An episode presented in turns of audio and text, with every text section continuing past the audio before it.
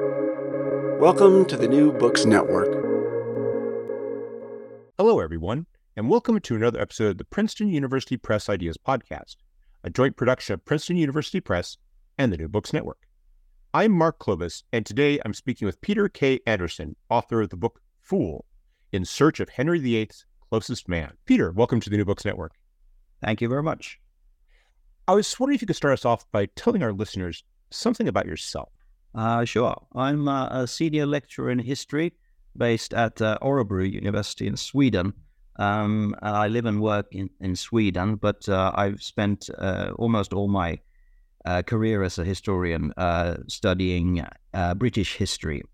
And I've mainly worked on the Victorian period, but now with the with the book that we're going to talk, talk about, I've changed focus and I'm moving into the Renaissance and the early modern period. That that shift in focus is one of the things that I thought was absolutely fascinating about your book. What led you to focus upon this man of the 16th century, and and and what led you to undertake this incredibly challenging effort to write a biography about it? Um, I've always been interested in in this kind of people, you know, the, the, the outsiders of history, the the the little people, to use a bad term, really. Um, individuals who are marginalized or who live quite a humble humble life, or who in some uh, way uh, happen to stumble into the corridors of power, as in this case. Um, Will Will Somer, who my book is about, um, was a humble individual from a humble background but he happened to become court fool and the cherished fool of Henry VIII. And, and, and he, he sort of uh, illustrates how history can sometimes um, affect uh, ordinary people in, in strange ways. And I think by looking at a man like him, uh, I've looked at other people in, in the past of, of the same type. Um, we can see uh, the past uh, through different different eyes, and we can perhaps um, acquire a, a, bit more of um, recognition when when we study history. And, and, that gets to part of the adventure I thought uh, of, of of your book in terms of reading it, which was how you lay out the detective process, if you will, of trying to uncover this ordinary person, a person uh, for whom we have nothing in his own words directly. Uh, we have uh, you know no uh, real you know you know contemporary biography of him or anything like that. And, and and your book, as much as it describes his life and times, is about the process of discovering who he is. And I was wondering if you could begin explaining that to us by talking about the legacy that he left for his contemporaries, because you begin as you describe in your book, you're, you're approaching him by a, by a series of by kind of going in through a series of concentric circles. If you could explain a bit how the immediate rec the the immediate uh, literary record he left, the immediate shall we say imprint that he left, and, and what this reveals about who he was and and and why he matters. Yes. Um, well, well, the thing is that Will Will Somer or Will Summers, as he was called after his death, was a very famous person um, in Shakespeare's time, in, in the late 16th, early 17th century. And he was famous as a sort of legendary comedian. He was um, he was invoked whenever comic writers uh, wanted to sort of summon the spirits of of uh, the big humorists of the past. Uh, and then uh, you you sort of mentioned the name of Will Somers, the Henry VIII's fool, and and he was he was famous uh, for for being um, a funny guy. Um, but this is this it was a myth that that uh, evolved after his death, quite quickly after his death, I think. Um, and this myth, I think, has very much affected how people have written about him since then. Even in in modern uh, research, he is sometimes described um, as this sort of legendary comic. Uh, but I wanted to to to go into who, who he really was and to try and find sources from his own time, um, which there aren't that much of. Um, so the, the sort of the, the biography of him becomes also the process of writing about him. uh, and the process of discovery uh, who who this man really was uh, and how his his own surroundings uh, viewed him, so to speak. So I I try to sort of gradually peel off um, layers, uh, layer by layer, um, beginning in this posthumous myth, which is very well documented, and you can find it in in the works of Shakespeare and uh, Thomas Nash and Samuel Rowley and so on. Uh, but then, if, as you gradually move back backwards in time, um, you see that this myth doesn't have that much to do with with the reality, and in fact, he was probably quite a different man um, who lived quite a different life from the one uh, that the myth holds. So, um, so that sort of process, um, moving from the posthumous myth into the to the real person, um, I thought was very much part of uh, an important part of of uh, presenting who he was. Really, you also present him in the context of his role at court, and so you have a chapter where you describe him as part of this category of people at court that were there in the you know in that period, which were fools. Could you perhaps explain a bit, you know, who the fools were? Because now the word has a certain connotation today that is similar but not the same as it was back then. Who were the fools at these courts, and and what uh, purpose did they play, and, and and how maybe do we misunderstand those people in in modern times? Um, the, the the the court fool or the fool in general was, I mean, you fools could be um, a large, quite a, quite a sort of heterogeneous category of people, really. Um, people who were deemed um, disabled, intellectually disabled, in in the sort of early modern definition of of, of how um, medical definitions and, and legal definitions of, of these things and so on. But then there were household fools and court fools. I mean, not all fools were employed by by kings or, monarchs. Some some fools were employed by by just uh, prominent individuals or aristocrats. Uh, Thomas More had a fool, for instance, um, and and it, it, was quite a sort of uh, vogue for employing fools, uh, especially in the 16th century and in the time of the Renaissance. Um, and you could speak about two kinds of fools uh, when you when you spoke spoke about um, professional fools. Um, there were natural fools and there were artificial fools. The artificial fools were people who were, you know, comedians, pe- people who were skilled at making jokes, uh, making wry comments um, at dinner parties and so on. Uh, these types of fools probably weren't that common uh, if we go back to the 15th, uh, 16th century. Um, what was more common then was probably the other category, the natural fool which was um, basically a person mostly with an what we would nowadays call an intellectual disability, who was employed as a fool because of that, and because um, people found his uh, demeanor, his behavior, and the way he spoke um, both amusing but also, um, in a way, symbolic, maybe with a sort of hidden meaning, something like that. Um, so so these people were cherished in a way, and um, and and they they they they were they were employed, but they were also sort of kept. They were they were treated as something in between a human and and a pet, you might say. Um, and and uh, so sometimes you can you can find traces of them being quite maltreated and quite viciously treated. For instance, it, it was generally generally uh, seen that that uh, you should um, chastise them in the way you did with wayward children.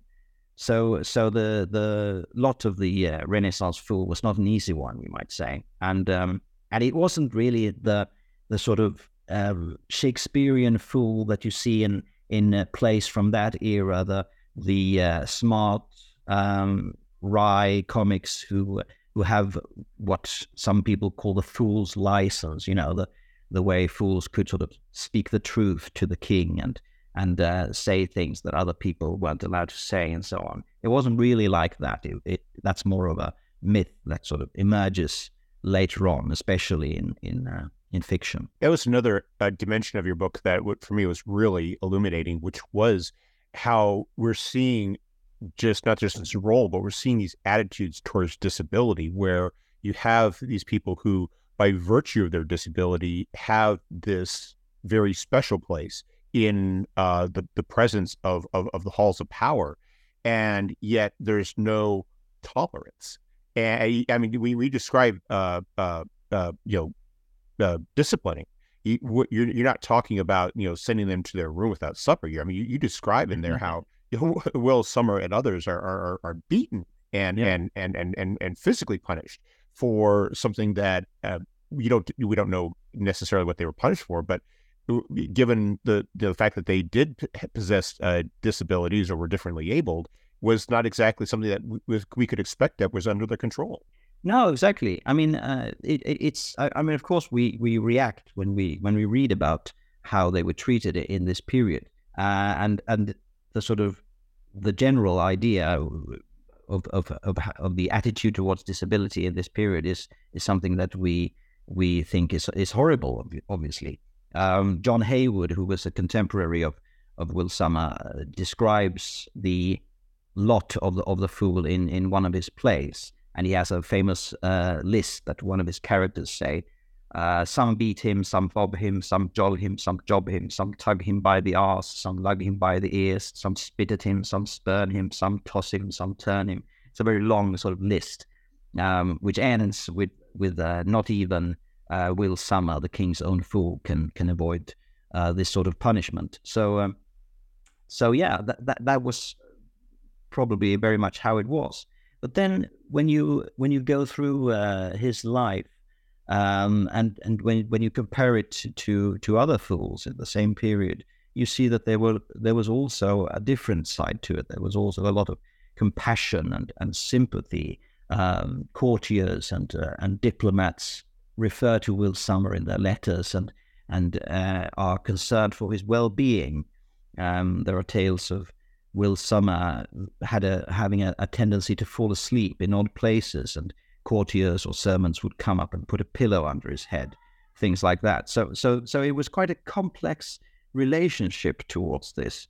Um, it, it it's it was intolerant in, in a way, of course, but but it was also um, there there were there were other dimensions to it, which which certainly doesn't sort of excuse the the chastisement and so on, but but uh, definitely makes it worthwhile to look more closely at this and and see and you, you sort of uncover quite a complex um, view um, of these things. I'd like to turn now to Somer himself and your examination of his life uh, in the book.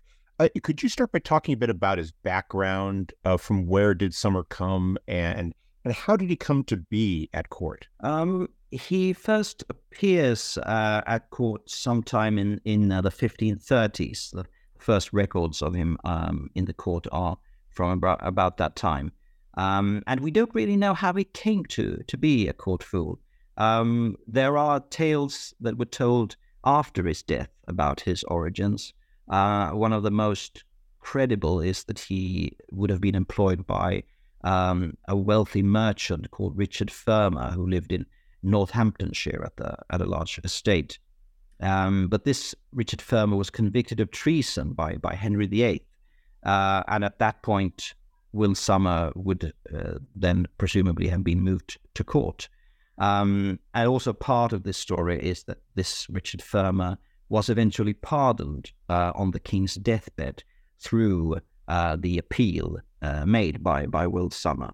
Um, so that meaning that that Will Somer would would in that case have been loyal to his original master throughout his life uh, and made him um, restored him uh, to his wealth um, ultimately. But this is a story that is told uh, really a century and a half after Will Summers' death. Um, so is it true or not? There are no other records of, of it. Um, and it's very difficult to to see if if this is true. I mean, Richard Fermor did exist, and he he had a a, a manor in Northamptonshire and so on, but there are no records of, of him employing Will Somer. So it's quite difficult to to to get a, a sense of, of exactly where he came from. Um, we can see how other fools were recruited um, there, there, there was a lot of what you might call talent scouting going on when when different courtiers or officials connected to the court were traveling around the country. Sometimes they would write letters back to the court saying, "Oh, we saw this uh, fool in this village, and uh, he might be uh, suitable for uh, for employment at the court, and so on." So possibly this is also how how Will Somer came to be at court. Maybe maybe he was, you know, sort of discovered uh, by someone and and uh, taken to to the king. Um, but but yeah, it's it's, um, it's you can you can speculate a lot, but but basically we we know very little about his his background. And that gets to something that you address in uh, some detail in your book, which is his presence in the historical record. And, and, one of the things I enjoyed about your book is that it's a well illustrated book. And that gets to something that really makes Will Somer very different from many other people, people more famous, more powerful than him, which is that we have a visual record of him. Yeah. And, and, and, and I thought it was fascinating the way that you glean out his presence in the records. You, you find where he is and how you can take these scraps of, of, of information and combine it with the physical record to give us a, a sense of him that that we actually don't have for uh, uh, most people uh, who lived at that time. Exactly, it's it's quite interesting that that there are uh, several uh, contemporary portraits of him. Some are probably copies, later copies of, of works that would have been painted during his lifetime. But it's it's quite uh, you you can actually get quite quite a clear image of how what he looked like and and he appears especially in uh, sort of dynastic family portraits of, of the family of, of, of Henry VIII and, and his um, his children.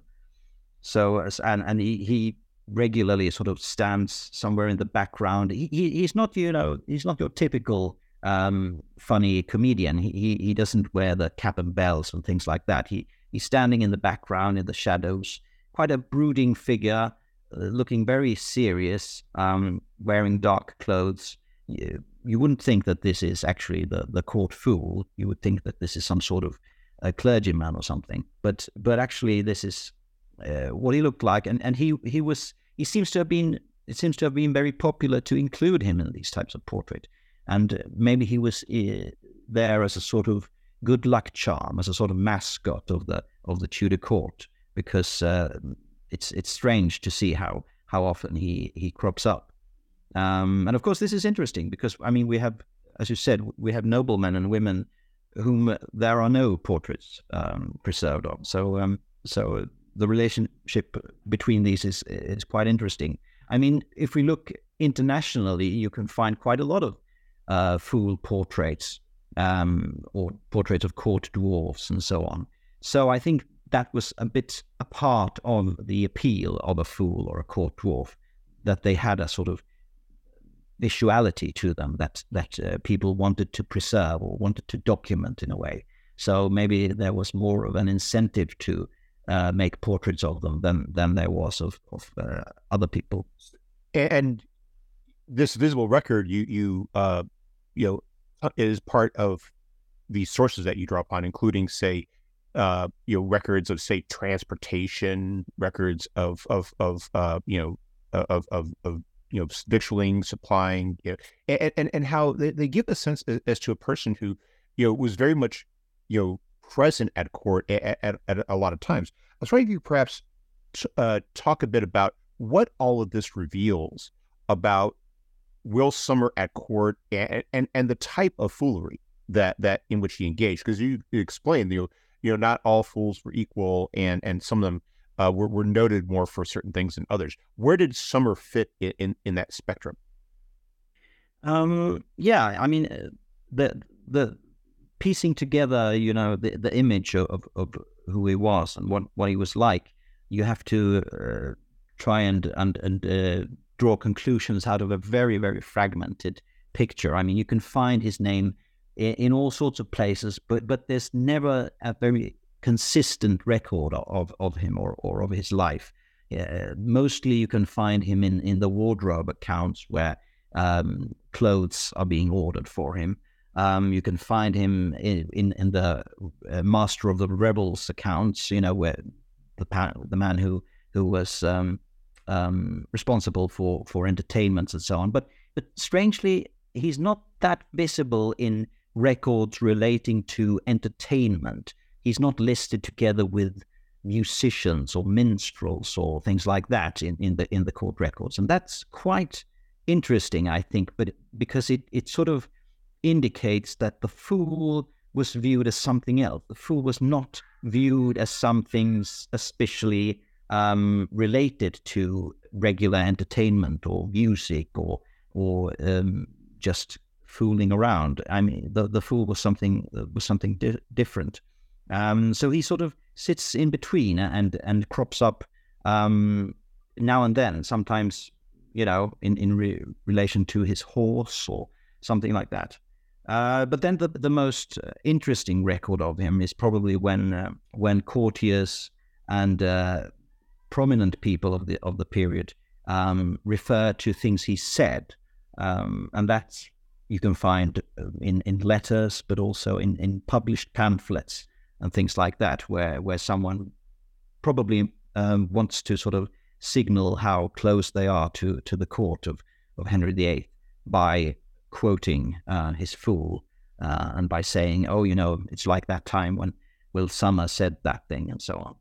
And these sayings are a bit, uh, you know, they're, they're not what you'd expect. They're not just jokes or or or an anecdotes or anything like that.